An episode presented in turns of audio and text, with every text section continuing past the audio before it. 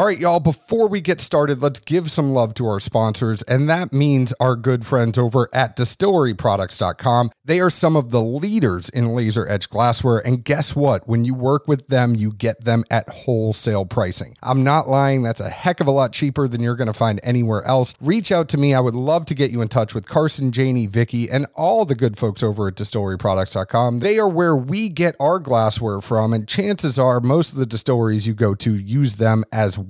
They have awesome glasses besides just the Glen. Feel free to reach out to me. I will get you in touch with them, and then you can go on their website, browse, and see for yourself. Check them out, distilleryproducts.com. Today's show is also sponsored by our friends over at Orca Coolers, who are ready to help you make this the coolest summer ever. They have something for everyone from American made, lifetime guaranteed hard side coolers to stainless steel whiskey barrel tumblers that are going to elevate your drinking experience. Some of you may have seen on social media recently, we just got a new cooler. His name is Willie. He is going to come with us whenever we go visit distilleries. Thank you to Orca for giving us that. The cooler's super cool. I love it. It's hard, it's bare proof means I can't even get into it. It's going to keep whatever is in your cooler cold for days. It will retain ice for days. And those whiskey barrel tumblers, man, they are su- it looks like you're actually drinking from a whiskey barrel. What better way to be the envy of your barbecue by either getting one of those coolers or getting one of the tumblers? People are going to come over and go, "Man, where'd you get that?" You're going to say Orca. Use code DADS20 for 20% off of your order. That is code DADS20 for 20% off your order. Orca's there for all of life's adventures. Get an Orca and take them on some adventures with you. Today's show is also sponsored by our friends at Action247.com, the only sports book by Tennesseans for Tennesseans. You can use code DADS100 and they will match up to $100 of your first deposit. They also have cool places around Tennessee where you can actually deposit money in person and take money out in person, which is super cool as well. But it is March Madness. It is one of the best times of the year. They actually have a whole buzzer beater insurance for the entire March Madness tournament. You will get 40% back if your team loses on a buzzer beater. The max refund is 25, but man, coming into this weekend, it is going to be crazy. We all know that Illinois lost, but there are still three number 1 seeds left in the tournament in Gonzaga, Baylor, and Michigan. But what else happens? It is up in the air. It's been a crazy tournament so far. Teams are getting knocked out with COVID. You don't know what's going to happen, but we have Gonzaga taking on Creighton. We have USC taking on Oregon. And let me tell you, I think Oregon is going to beat USC. They just beat number two Iowa 95 to 80, but USC also took out Kansas. So who knows? USC routed Kansas 85 to 51. Anything goes in that game. You have Michigan taking on Florida State. You have UCLA taking on Alabama. We have Syracuse taking on Houston. Don't count out the Qs. They have looked real good. We have Loyola Chicago, which you don't always see going to this round of the tournament, taking on Oregon State. Oral Roberts, talk about a Cinderella story. Yes, you know, they had some help with COVID, but they took out number two Ohio State. They are taking on Arkansas. And then last but not least, Baylor and Villanova. So anything goes when it comes to the NCAA tournament. Go to action247.com, get in on the action, use code DADS100, and they will match up to $100 of your first deposit. Now, let's get on with the show. Okay, Zeke, I got nothing. You got nothing. It's been a week. I've been gone. I missed you. Let's drink. Hey, you almost made that rhyme. Maybe we could go down by the bay and eat some hay. I just may. What do you say? Yeah, you should quit while you're ahead. Hello, hello,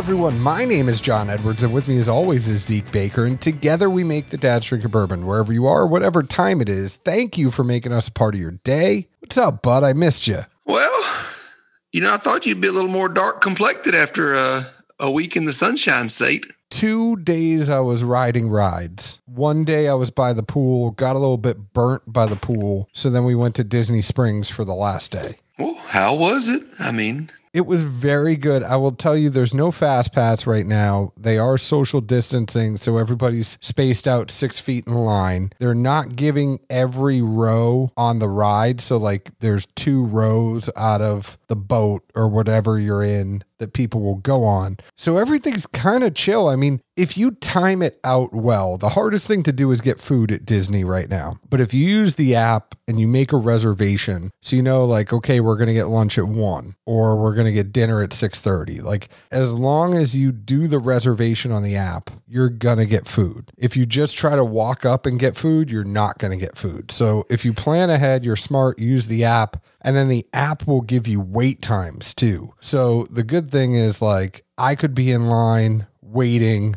My wife would go take Sophia and go to another ride. And then they come back in line where I was waiting and then go on that ride. There you go. Did you uh, call for do anything else to kind of, you know, make the line move a little faster in front of you? No. You did mention, um, you know, things being spaced out in the these boats and whatnot. So, did you have to worry about like weight distribution and tipping this thing over on people? Oh no, they put my ass in the middle. They saw me coming and they go, "You're in the middle." Hunker down, boy. but it was really not bad. And especially Magic Kingdom, the funniest thing is as soon as dinner hit, like that place cleared out. The wait times went from like 50 minutes. And then after six o'clock, it was like five minutes. What ride do you want to go to? Dang. It, it was awesome. So then it was like one of us would wait for the roller coaster, and then Sophia would hit like four rides while we were waiting for the roller coaster. That's not bad at all, then. It's not bad at all. So it was good. It was a, she had a blast. She rode at Epcot. She rode the Frozen ride twice. And then America at America, America at Epcot has bourbon slushies. Jim Beam bourbon slushies. So I went by there like four times. Ate in Italy. That must be. So that must be a new one. I don't remember those there. The uh, the last time I was there a few years before kids, but they, they uh, Epcot was by far the best place to be as an adult with no kids.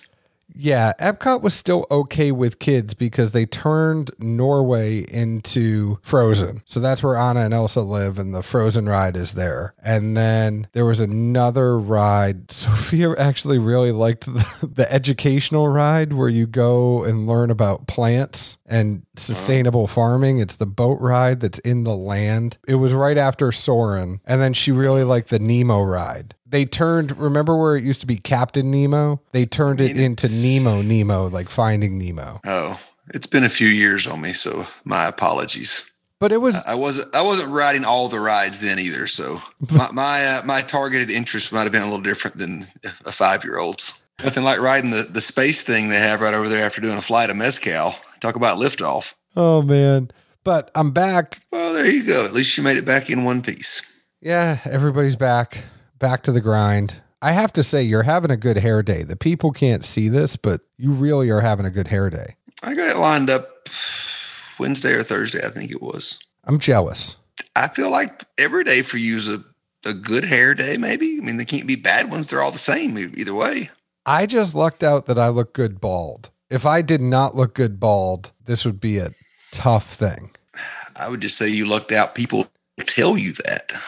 By the way, real quick before we get into this, did you go back and listen to the episode when you said I said etymologist and entomologist and you said I said it wrong, but then if you go back and listen to it, I said it right? No, I listened to it. You still said that shit wrong. I listened to it too. I edited the show. I said it right. Look, you got your potato, I got a patata. You're just one of those assholes that can never admit if you're wrong. I'm telling you, I said it right. You said it wrong. I didn't say it wrong. I went back and listened to it. Whatever. Well, it has been a long time since we've had a blind. Zeke, you had a couple of blinds that people gave you. What's the story on this blind? This came from Cody Barrow all the way back in, I think, late August. I'm so embarrassed Sorry about that. But like we do say, we, we don't like lose them or, or get rid of them. We, we might just take our time getting to them. So our sincerest apologies there. Uh, but we do always appreciate anyone that takes the time to send us anything. And uh, to, to other folks that are, uh, I guess, in the same uh, It's a Small World boat, um, we're going to try to knock some more of these out the next few weeks. I know we really love doing these and we need to make sure we do them more. I think it's just the tough thing of like new stuff is coming out. We want to make sure we're informing you and hitting those new ones as they come out. But this is really more fun for you and I anyway. Sometimes. Sometimes. Sometimes there are some duds in there. Cody sent us five samples. We have A, B, C, D, and E. You're not going to change it. He labeled them A, B, C, D, and E. So don't you go saying one, two, three, four, five. Nope, not happening. You're going to say one, two, three, four, five? No, I mean I, I, I wrote down what's on the damn bottle. Okay, good. We split these up. We each had an ounce. As we go through these, how do you want to do it? You want to rank first? That's what we used to do. We would rank first and just give a numeric value, like which one you liked best. And then we'll go through and talk about them after we do the reveal. So we'll rank, reveal, and then we'll talk about them. That way people can follow along and they know what we were drinking. Okay, I didn't even rank anything. I was just going to give notes and then reveal what they were and say, "Oh, that's interesting." Well, which one did you like best? See, that's where you're going to get shit out of order. May as well just go through these like. Just No, like we reading. always did that. This is the way we always did it. We always said because you can't just then find out what they were and go, oh, I like that one the best because it sounds like the best. We want your honest opinion drinking these, not knowing anything. We don't have the answers. We don't know what the hell's in here. Which one did you like the best? D, I suppose. All right. I was a B, and C and D were kind of tied for second and third. It was very easy for me that E was my least favorite. hmm Anything you want to say before I reveal? No, I'm just trying to follow along here. It's been so long I don't remember. I, I want to keep this as simple as possible for the people listening, so they don't get confused. As uh, Well, you like D, I like B. We both didn't like E. yeah, Now we're going to reveal it and the people know what we're actually talking about. But that keeps us honest so that we don't do those rankings after the reveal. So like somebody could put BTAC in here and all of a sudden you're like, oh, in your in your real rankings it was fifth, but you're going to put it as number one because it sounds better to like the BTAC more than something else. Oh no, we're way past that. Oh, no. League, Bush League. It's kind of funny once you get the, re- but when we're giving notes, we want to do the reveal because we want people to actually know what it is we're talking about. So I got the envelope. Fellas, these are by no means unicorns or rare beasts. Figured I would get your review and opinion on some bottles I had laying around. Some are new and some are old. Hope you enjoy. Cody. That's a polite way of saying I'm pouring you the stuff I haven't been able to stomach. He said, I'm just uh, trying to get rid of some bottles. It's like when you have that friend that comes over. Oh man, he's housed. Uh, yeah, I'm gonna give him that one. Sample A. I didn't even know they made bourbon. Tommy Bahama limited edition.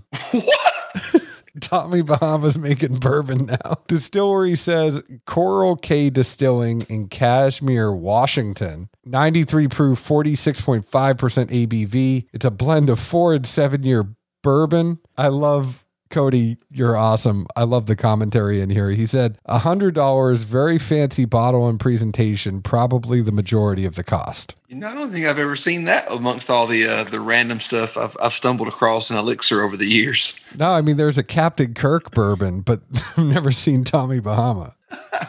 Sample B, Pinhook True Single Barrel Beach Liquors, Panama City Beach, Florida, crop 2018. It's 112.1 proof, 56.05 ABV, and it's 55 bucks. Sample C, Amador Whiskey Company Double Barrel, a blend of straight bourbon whiskeys aged in new charred American oak barrels for five and a half years. It's then finished in medium toast French oak ex Chardonnay barrels for six months, which provides additional flavor. 86.8 proof, 43.4% ABV, batch 4 bottled in 2019 and it's 45 bucks. Sample D, Jefferson's Ocean Voyage 12, 90 proof, 45% ABV, 90 bucks. And sample E, Hudson Baby Bourbon, year 17, batch 5, 92 proof, 46% ABV, 100% corn mash.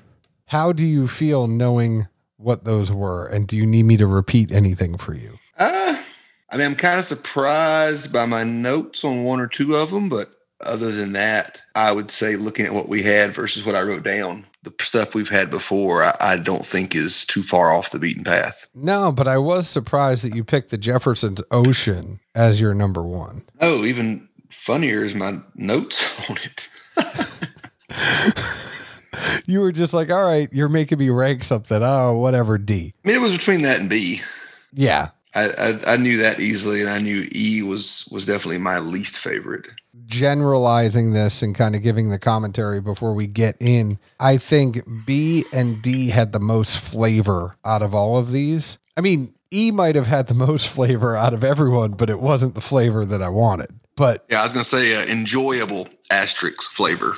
but B and D definitely had the most flavor that was coming out there. And I think, you know, A and C are more like summer pours. You're sipping it. You're not really thinking, I mean, they're light, right? It's 86.8 proof on C and it is uh, 93 proof on the A. Tommy Bahama. I wonder if it comes in the print, like, you know, it has a pineapple on it. I mean, you would look good by the pool wearing one of your Tommy Bahama shirts and having that bottle with a little uh, umbrella in your glass. I actually don't have Tommy Bahama shirts, but these Lululemon shorts that I'm wearing are very comfortable. Guess you had to throw that one away after uh, the past six months in the gym and the gun's getting a little too big, huh? I gotta have shirts that you know double XL shirts with three XL arms. I don't know why you just didn't cut the sleeves off and look like Larry the Cable Guy in it. My sister's got moles. God, That's a Larry the Cable Guy skit. And he goes, I know what it is. It You know, they used to- think about it. They used to call her Holy Moly. A, give me your notes. A, which was the Tommy Bahama LE. I'm not sure if they have a standard release or if uh, the LE was the only one that made it to the bottle. Um, I put down that it was young, grain forward, had a fair singe, and it got decently sweet at the very back. I just Googled Tommy Bahama bourbon. It is a hell of a package. I will say that. It's from Coral K Distilling. I mean, uh, as much other things are randomly worth money, like the uh, you know the Trump vodka or the the Tesla tequila. You never know that one might take off one day. I want to know so much. There's a cask program. I think you can save this for your own reading. I'm so enamored right I here. know. Fi- fi- file this under uh, next time you're taking a dump to do. I wish I could figure out where it came from, though. Well, you can go all um, unsolved mysteries on it later. Fine. Taken away. I mean, we got we, we got five whiskeys to talk about here tonight, son. This isn't a one time show or one one product show. it had a faint nose, maybe a little bit of fruit, though. But the biggest thing for me on the Tommy Bahama was that it had a chalky mouthfeel. So maybe they put some sand from that beach in the bottle. I mean, it was dry. You'd think something like that would be more islandy, and instead, it was a little more chalky. I mean, maybe it wanted to give you the feel of a, you know, if you ever get like suntan oil or that kind of pina colada thing in your mouth going on. If you like pina coladas, Hey, Rupert Holmes. On to the next one, which I believe should be a pinhook single barrel. yes, For this one, uh, I put down that it was a more corn forward, I felt, than the first one. Uh, also, just a lot sweeter.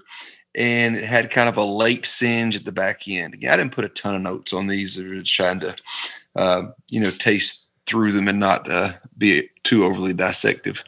No, we never do. I mean, we we just want to get the gist of it. The nose on this took a minute to open for me. I thought it was nice and sweet and chocolatey with some corn mixed in. It had some complexity to it. I think that is the thing that kind of set this one apart for me out of all of them was that there was depth to this pour. The other ones lacked the amount of depth that this one had. I liked the sweetness. I dinged it for the singe. I didn't get a whole bunch of singe, but you know, again, what you get singe on, I don't, and what I get singe on, you don't. What about this Amador Whiskey Company double barrel? I just put down that it reminded me of like a, a young, unflavored, and by unflavored, I mean like it didn't get any like barrel characteristics into uh, like a malted grain, but then there was also just salty char at the back. But it, it definitely just seemed like a, a young malted product. Um, but the fact that the char is there on the back end as well, it at least made sense to me that this was a double barrel. Which is funny. I'd love to dig into this one a little bit more because it's five and a half years old. I just wonder what size barrels they're using at that distillery for either barrel, you know, the finished barrel or the original barrel. Because it doesn't taste, it's not like a youthful taste, but it's, I don't know. There's something about it I can't describe, but it's very unique. Maybe it's the one of the finishing barrels or something along those lines. I'm not sure, but there's something unique, and I I can't describe it. I don't like it, but I can't put it into words. You know what's funny is it almost has some like pecan in it. No, I definitely got some. I mean, whatever it is, I get like even if I have exhale back through my nose, I pick up this note again. I don't know, something odd. What about the Jefferson to Ocean? well, I wouldn't have guessed it was a bourbon. I don't think because I put down that it was kind of minty, wintergrainy, creamy, and reminded me of Thin Mints. No shit. I don't know where this uh, particular voyage went and through which ocean, but it, it picked up a lot of rye characteristics. I am 100% with you on that, though. I got a whole lot of wintergreen. Not necessarily the thin mint, but it was like a gum, a wintergreen gum that, you know, when you have that wintergreen gum and it, it kind of cools the roof of your mouth. Mm-hmm. What dinged this for me is I said I got a whole rush of flavor in the front that just disappeared. So it was really prevalent in the beginning for me. And then as it moved down my palate, it quickly dissipated. I ended up bumping it um, above the pinhook just simply because it was a creamier profile. It didn't really have much complexity or go anywhere. It, it was just kind of creamy and, and set nicely. And compared to one or two of the other ones, it was not off putting as much. well, no, I liked it. I just liked the creamy chocolate of the pinhook a little bit more than the wintergreen. Well, I mean, if anybody looked at you and I, they would guess you would be the creamy chocolate guy, and I might be wintergreen or some other flavor. I mean, to me, you're more baby bourbon. well, we both ranked baby bourbon as a five, so I don't know where you're going with that one, buds. Well, let's talk about what we thought about it. So, last but not least, Hudson Baby Bourbon. It has now been changed. As you know, we reviewed it. This is a 100% corn whiskey. This is before. It's important to remember that when he sent this to us, it was still Hudson Baby Bourbon. It wasn't the new stuff that we reviewed, like uh, the Hudson whiskey, where it's do the rye thing and Bright Lights Big Bourbon. So it's no longer baby bourbon; it's Bright Lights Big Bourbon. Remember, we we reviewed it a few months back. Yeah, I remember reviewing it. I honestly didn't remember the new name, but I remember everything else. But it's still out of Tuthilltown. What did you think about this? I almost thought it was a Scotch. Uh, I really was not sure, and I put down uh, possibly also in like a thirty gallon barrel it just literally tasted young, very scotchy to me, not peaty, but scotchy, and had some also notes that reminded me of 30 gallon barrels. And most of those I, I just can't get into. Everything about that was spot on with what I thought as well. I definitely had some scotch characteristics, and it just, you know, I basically said young craft small barrels. Yeah. that one's a mixer. I enjoy these. These are always one of my favorite shows. Thank you, Cody, for sending this to us. I know sometimes we don't get there as quickly as we should. I think we need to make sure that we do one to two blinds every month from now on, Zeke. As long as we have them, as long as you know we have the inventory. Uh, sure we will, but you know, I I'm not sure if we will ever get the Tommy Bahama LE again.